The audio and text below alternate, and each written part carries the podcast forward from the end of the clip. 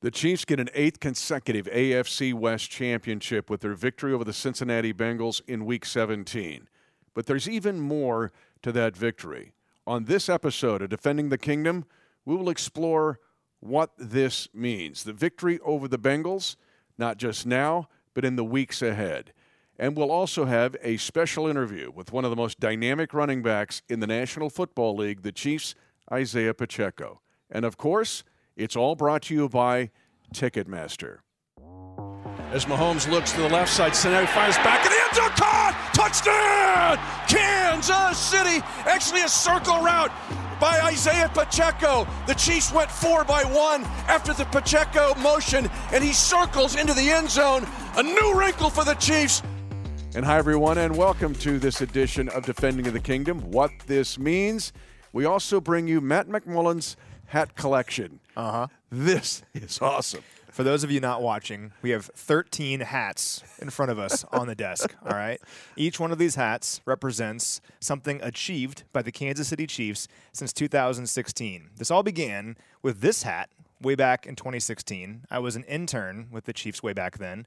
And when we won the division in 2016, the Chiefs gave me this hat. I thought it was the coolest thing. My favorite team gave me a free division championship hat, and I got hired full time the following year and got the next hat, which is somewhere in here. I think it's this one.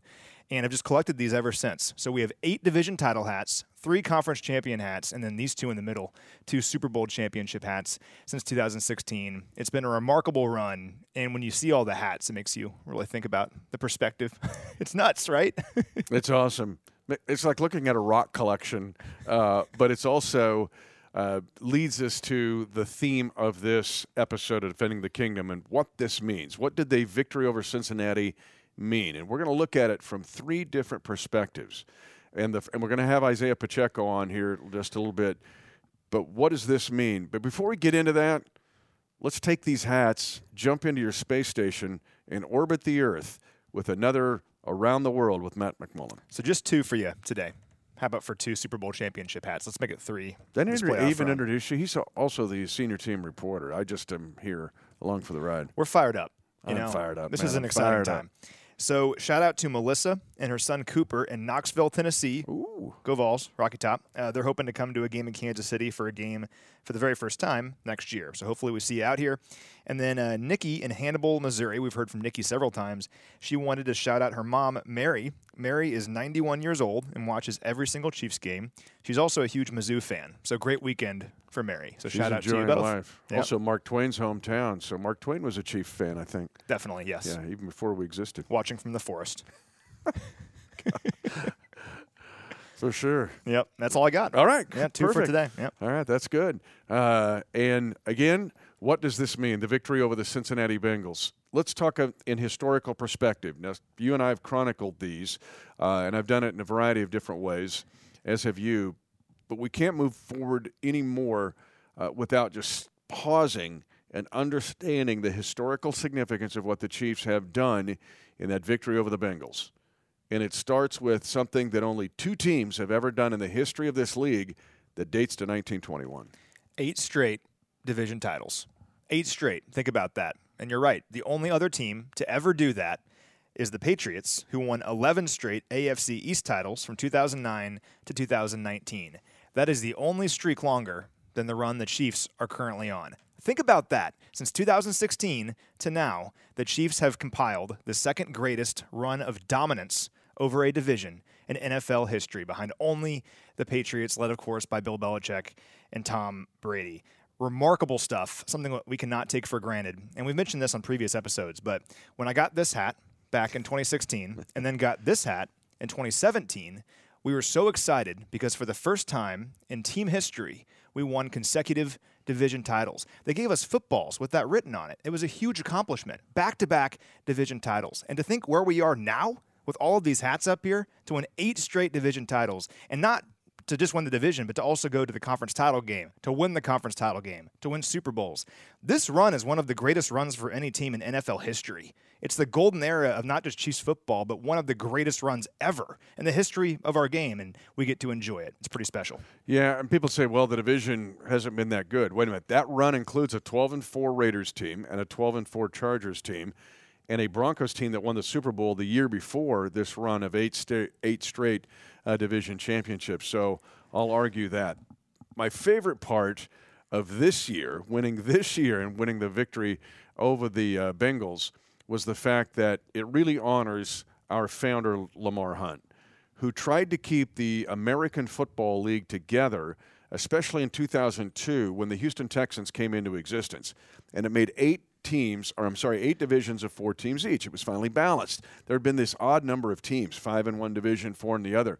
And there was a real discussion that the Chiefs would be in a division in the AFC with the Colts, the Texans, and the Titans. Now it's weird. Too weird. But Lamar Hunt wanted to keep the AFL history together. It's really why the AFC West stayed intact with four original AFL franchises, and the AFC East had three original AFL franchises and an AFL expansion team in the Dolphins, who came into being in 1966. That being said, I got into this, I went down a rabbit hole last year in December, and I was looking at, oh my gosh, the Broncos have won 15 division titles. The Chargers have won 15 division titles. The Raiders have won 15 division titles. And the Chiefs last year won a 15th division title. How crazy is that? And the Chiefs, with this victory, go to 16, 15, 15, 15. I love that. And even crazier is the perspective you added a few weeks ago, where prior to this run, it was 15, 15, 15, 8. And now it's 15, 15, 15, 16. That's crazy. How about nine straight playoff runs? Nine straight playoff runs, almost a decade of going to the playoffs every single season. It's the second longest streak in NFL history. Uh, once again, only the Patriots from 2009 to 2019, 11 straight years of going to the playoffs, is longer in NFL history. The NFL is built on parity. The NFL is designed so that every single city, every single year, thinks that they have a chance. And if you don't have a chance that year, if your team isn't very good, well, you might have a chance the following year. That's why the draft is set up the way that it is. That's why the salary cap is the way that it is. So everyone has a chance. Runs like what the Chiefs are currently on are not supposed to happen because the rest of the league isn't having success, right? If the Chiefs are winning. And consider this think of the other teams that uh, will likely be or are already in the playoff field this year. Some of the teams that are Super Bowl contenders, right? The Baltimore Ravens, they went 8 and 9 and missed the playoffs in 2021. 8 and 9. The Bills, they went 6 and 10 in 2018 and Josh Allen played that season. That was his rookie year. The 49ers went 6 and 10 in 2020. And then the Eagles went 4 and 11 in 2020. I could go on and on. Every team has a bad year except for the Chiefs in the last 10 seasons. It's incredible. So, nine straight playoff runs. Wow. It doesn't happen in the NFL. And the beauty of it is, I don't see it slowing down anytime soon. And the Chiefs, think of who they're tied with for second NFL history. The Dallas Cowboys of Roger Staubach and Tom Landry, 1975 to 1983, and the Peyton Manning Colts of 2002 to 2010. That also puts this in historical perspective. And before we move on to the next phase of this discussion, we need to bring up Andy Reid. 25 years as a head coach. Matt, this is his 18th time he has had 10 plus wins in a single season. Only uh, Coach Shula, the late Coach Shula, and Belichick, who did it 20 times. And Belichick seems stuck right now, so Coach might catch him. Uh, and then also the fact that uh, with nine straight 10 plus win seasons, and those nine straight years, I'm looking at your hats. We're done in Kansas City, not Philadelphia. Only Bill Belichick has eclipsed that. Yeah, and here's some more context. If you're looking at just teams with uh, double digit wins in consecutive seasons. You mentioned the Chiefs have nine straight. The Patriots had 17 straight from 2003 to 2019. The 49ers had 16 straight from 1983 to 1998. And then it's the Chiefs. They are third on that list, tied with the Peyton Manning Colts, who had nine straight from uh, 2002 to 2010. Think about that. So, not only are the Chiefs winning the division every year, not only are they obviously going to the playoffs every year, they're having a double digit victory season. They don't have one of those like the whole division was down and they won the AFC West with like eight victories. None of those. Every single year, they're winning double digit games. They are hosting playoff games. And in the last five years, they've hosted the AFC Championship game. Again, I mean, we could just say this over and over with all of these different examples. This does not happen in the NFL. There are only a couple of instances in NFL history where we have seen a run like this, and it's the runs everyone knows about. It's the Patriots, you know, it's the 49ers with Joe Montana. Well, we are living that right now, and we can't lose sight of it. I would assert it's even tougher now than ever before because of the 17th game. And the salary cap. The cap and the 17th game. One more game, and that one game is against the top team usually from the NFC or a top team. When you think about who the Chiefs have had to play in a fifth NFC game, and it's always going to be either the NFC champion or somebody that was really close. So, this edition of Defending the Kingdom is what this means. That's the historical mark. Just stop for a second and contemplate all that. But there's also what it means for this week. And what it means for this week, the Chiefs are locked in in the number three position. They cannot move. Now, we have seen how Coach Reid has handled this in the past, but it looks like it's an opportunity for key players of the Chiefs to get some rest, essentially a bye week or a lesser load of work week. One guy who could benefit from that is our special guest on this episode, and it's Isiah Pacheco. So we had a chance to catch up with Pop. Boy, are we blessed on this edition of Defending the Kingdom called What This Means to bring in the one we call Pop, Isiah Pacheco, coming off a career game uh, in the victory over the Bengals. I want to ask you this because it seemed like the offensive line and you said we're going to light the fuse to this game. How much would that was the mindset of the week going into the Cincinnati game? Uh, it was big, very big this week. Uh, that was a mindset. Uh, first thing of the week uh, when Coach Reid came in on that Tuesday, we had the team meeting. Uh, Biggs uh, is going to take you guys this game to, to start it off. Uh, and for us as the skill guys, you got to uh, follow the, the momentum of the game and understand that uh, it starts with them up front. Let's look at your numbers here from the game. You had 130 rushing yards. That was a mm-hmm. career high. Nine of your 18 carries gained at least five yards. It's pretty good. You had 102 yards after first contact, and of course, you also had the receiving touchdown. The interesting thing is you didn't practice until Friday because you were getting through the concussion protocol. What yes. was the week like preparing for that game, and how satisfying was it to have the best game of your career? Um, it was it was uh difficult, I'll say, because doing the protocol testing, and you know, you could very you could get very distracted, and you know, uh, feel uh a little bit separated from the team because you can't do as much as you were usually doing the, during the week. So it was kind of tough, but uh, Julie and the uh, training staff they had a plan and we stuck to it. And um, just finding that that uh, opportunity to get out there on the field, the, the extra work that I put in uh, besides going out there practice to get where I, I wanted to be, um, it, it, worked. And um, just trusting the, the scheme and going home and being prepared um, allowed me to come out and, and play fast. Our training staff's awesome, and your and your shoulder, the way you fought back from that. I want to ask you something. This goes back to something you and I talked about all the way back in the spring, and that is the next step of your career of you becoming a threat in the passing game as a receiver. And we saw the angle route for the touchdown. How much of that is coming together for you? Um, it's it's big for me. Um, it's something that I always take uh, very seriously. Um, on the off season as as, as well. Uh, as much as I didn't get uh, the, those reps in with Pat, which I, I, wanted to because I had surgery on my shoulder, uh, I missed out on those few uh, reps uh, in the off season. But during the, those OTAs, when I was able to just slide in there with Coach Reid, uh, not looking or anybody looking, just get those extra reps, um, it was something I would do and, and just uh, practicing in the dark. Um, um, it kind of came to light, just trusting in the scheme and just being thankful for my teammates having faith in me to to, to do it with them. So I have a very serious question. Can you speak to the power of the swag surf? Because they play swag surf, and then the defense gets four sacks on five plays. Hey, explain the power of the swag surf. Hey, they had me on the bench going. I had the crowd going. I'm like, wow, yo, this this really feels real. So, if if Chiefs Kingdom, you know, we, we want to start doing the swag surf, you know, that's that's something we we may we may bring that on to something that I, I may be new to, um, and I'm pretty sure they're new to it here, right? It's effective. It's it works. Yeah. It's catching on. Last night on the Chiefs Kingdom show, first of all, they're asking you to be on the show. I have for two years. But they were talking about that because yeah. the, the, fans want to like, hey, we're all in. Let's do it. Oh, let's go! I can't wait, man. well, playoff game. We got a playoff game home. Oh yeah, yeah sure do. Let's go. Yeah, yeah. turn well, it up. Well, here's turn the thing. Up. So Willie, there's uh, there's cameras on Willie, and Willie was asking for it. He's like, we need it. We need it. We need the swag surf. And then the defense went out and had four sacks in five plays. So clearly it works. Yeah. What did you see I mean, two thirty plus runs here. And Kels gave you an awesome block. I didn't realize it till I went back and watched the video. Yes. Like, Kels. And coach said it might have been his best block in his career. but when you saw it pop open, you're like, okay. What were you thinking?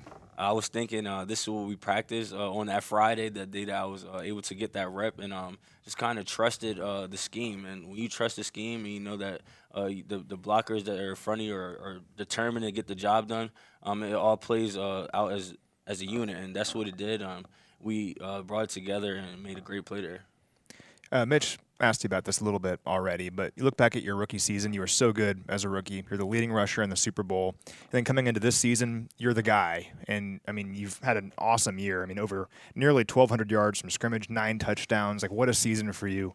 I know you're always unsatisfied, though. I mean, where do you see yourself going uh, looking ahead to the playoffs then and the seasons to come? You know, that's, uh, it's kind of tough when you, uh, been in uh, the situations I've been in, uh, understanding mm-hmm. that uh, it's been adversity. Uh, I missed two games due to surgery, and um, it's something that you know could be overlooked. And for me, just taking it day by day and, and knowing that uh, my health is important, and just trusting the the coaches and and and they're doing a great job with me and uh, me being a player and believing in uh, in this program. we're doing great things, and um, coming out on top is, is the goal. So this defending the kingdom theme is what's this mean? This means it's pop time. Isiah Pacheco. What a career in two years, and you just sense his energy, but you also sense how tough he is and what he's had to come back from already in his first two seasons, especially this year. I just love his spirit, like his energy on the field. You can't replicate it he is an awesome guy. And to go through what he went through last week, where it's almost entirely mental reps the entire week as he's working through the concussion protocol, and then to get out there on Friday at practice, which is always a lighter practice, then to go have the game that he did. I mean, 130 rushing yards, a career high, to catch that touchdown. I mean, he was just tremendous. He was the engine that made the whole thing go, uh, in addition to the offensive line last week against the Bengals. So, an amazing player and such a bright future ahead. Yeah, you mentioned our training staff. You mentioned Julie Frymyer. We've talked about them before. They're remarkable because think about now what Pop is on to go through, not just the concussion protocol, but his shoulder, his rehab after his surgery, and even re injuring it and still fighting away. But it leads us into our second portion of defending the kingdom, and that is what this means. The Chiefs now locked into the three. They can't go to the two, they can't go to the four, can't get to the one. They will play the Chargers this week. Now, we have seen this in Coach Reid's tenure. Uh, ever since 2013, his first year, the Chiefs were in this spot. Couldn't move going into the final week. It's always the Chargers, it seemingly. But in 2013, the Chiefs rested their starters to get ready for the playoffs. The backups almost beat the Chargers and knocked them out of the playoffs. Ryan Succop misses a 41 yard field goal that would have won that game and would have been one of the more uh, dramatic victories uh, in franchise history. But he misses it. Chiefs lose in overtime to the Chargers with the backups playing. But in that game, Knile Davis emerges he runs for 84 yards. I know it's ancient history in 2013, but it brings up a point that Matt and I want to make about the importance of this week's game twofold. One, you get to rest guys, but two, who emerges? Knile Davis, just two years later, becomes one of the heroes of the first playoff victory for this franchise in 21 years when he returns a kick 106 yards to start a 30 to nothing rout of the Texans. So in 2013, that game moved Knile Davis into a whole other category that he used as a catalyst for the next two to three seasons. Was Chase Daniel the quarterback that he was. day? Chase yeah. Daniel. It yeah. was there. All Succop's got to do is hit the 41 yarder and ooh, wide left. Yeah. It would have been awesome. Yeah, that's tough. Uh, how about 2017? So this guy named uh, Patrick Mahomes made his first career start uh, against the Broncos in 2017. And what did Patrick Mahomes do in his first career start? He just led a game winning drive at Mile High. Uh, he led the Chiefs on an 11 play, 67 yard drive to set up Harrison Butker's game winning field goal. Do you think there were fans at Mile High that day watching it thinking, oh no, oh no? This Patrick Mahomes guy. and, you know, obviously it speaks for itself what he has done in the years since but it's so fitting that his first ever start was against a division rival on the road, and he led a game winning drive. Just awesome. And some other highlights from that game Albert Wilson had 10 catches for 147 yards. Uh, basically, got him a huge free agent contract with the Dolphins after that. And then, do you remember who the leading rusher was that day? Uh, it was uh, actually it was Anthony Sherman. Yep, Anthony Sherman with But 40, 14 40 carries. yards, yeah, 40 yards and carries. 14 carries. The bell cow. yeah, the sausage. Yep, yep, Became Anthony the- Sherman. became RB one. I wonder how many people won their fantasy league that week. Yeah, I can't imagine many people had uh, Anthony Sherman in there at running back, but maybe some. I don't know. Had him for four, 42 yards. the point Matt and I are trying to make is that this week's game against the Chargers, which you're going, well, wait a minute, a lot of the guys are going to rest or they're going to play backups. No, pay attention to this game because it could be someone who emerges in this game who actually then becomes a star in the playoffs because it takes us to the COVID year of 2020. Chiefs can't move the needle again. They won the division. It's a week then, it was 17 game against the Chargers again. COVID game, home game. Uh, Justin Herbert's going to play. It's his rookie season. He's having a good year. Chad Henne's going to quarterback the Kansas City Chiefs. 34 21, Chiefs lose. But what did that do for Kansas City? For Chad Henne, he played every offensive snap of that game. Just a two weeks later, in the divisional playoff game, Patrick Mahomes gets hurt and has to leave. Who saves the day with a critical fourth down throw and also a scramble to put the Chiefs in that position? Chad Henne. And I would assert here that that game that he played to get all those snaps, because he hadn't played much at all, gave him an opportunity to be successful in the playoffs. It was third and 15. The Chiefs were up like four points, I think, and then he scrambled to make it fourth and inches. And Coach Reid, on his side of the field, has Chad Henne throw a pass to win the game. I mean, just one of the most awesome displays of coaching and uh, having faith in your guys I think I've ever seen. But you're right. I mean, the guys talked about how that game in Week 17 prepared Chad for that moment just a couple weeks later. So you're right. These games do matter. And think about the wear and tear on the Chiefs over the last several years. The Chiefs have played 112 total games since 2018. That's five more than the Rams, who are the next closest team. 98 regular season games, everyone's played those, but then 14 playoff games since 2018. It's basically a full extra season the Chiefs have played in that same amount of time. So any opportunity to just relax, to give guys an opportunity to get their head right, get their bodies right, and then at the same time, give other players an opportunity to show what they can do to get live game reps because you can't replicate uh, those in practice. You can only do it in the game. So one of the things I'm looking for in this game, the defense overall has a chance to finish as the number one scoring defense in the NFL. We need the Ravens, who might be playing backups, and the uh, 49ers to struggle a little bit and for the Chiefs defense to play really well. But it'd be awesome if our young defenders can go out there, really play a great game against the Chargers, and maybe finish as the number one scoring defense in the league. So, what does this mean? We put the first portion in historical context overall, even dating back to the first days of the league or the first days of the American Football League.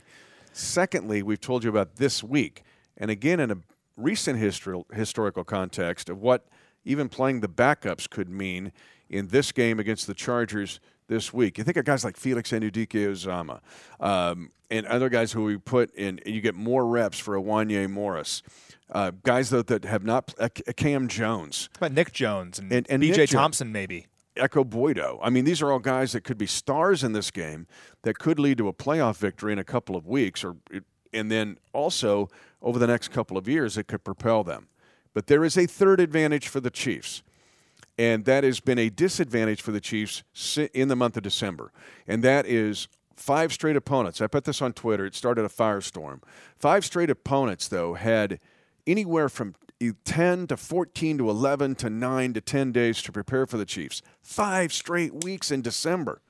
The Chiefs had to gut through that. Yeah, they were 2 and 3 in those 3 games.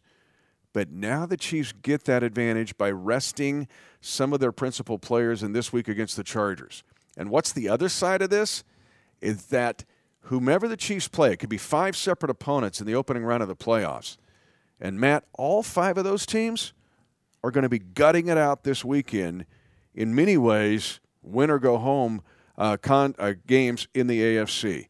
That could be an advantage for the Chiefs to watch this let the fur fly. And because these are games where teams are playing, the Buffalo Bills could be playing for their playoff lives. Can I go over playoff scenarios? Let's do it. uh, I was doing this last night, and Ellie told me I needed to come in the other room and eat dinner, and I said I was in the lab. I couldn't come eat dinner. I was very busy going Don't, through. don't, don't touch the genius. Don't, don't.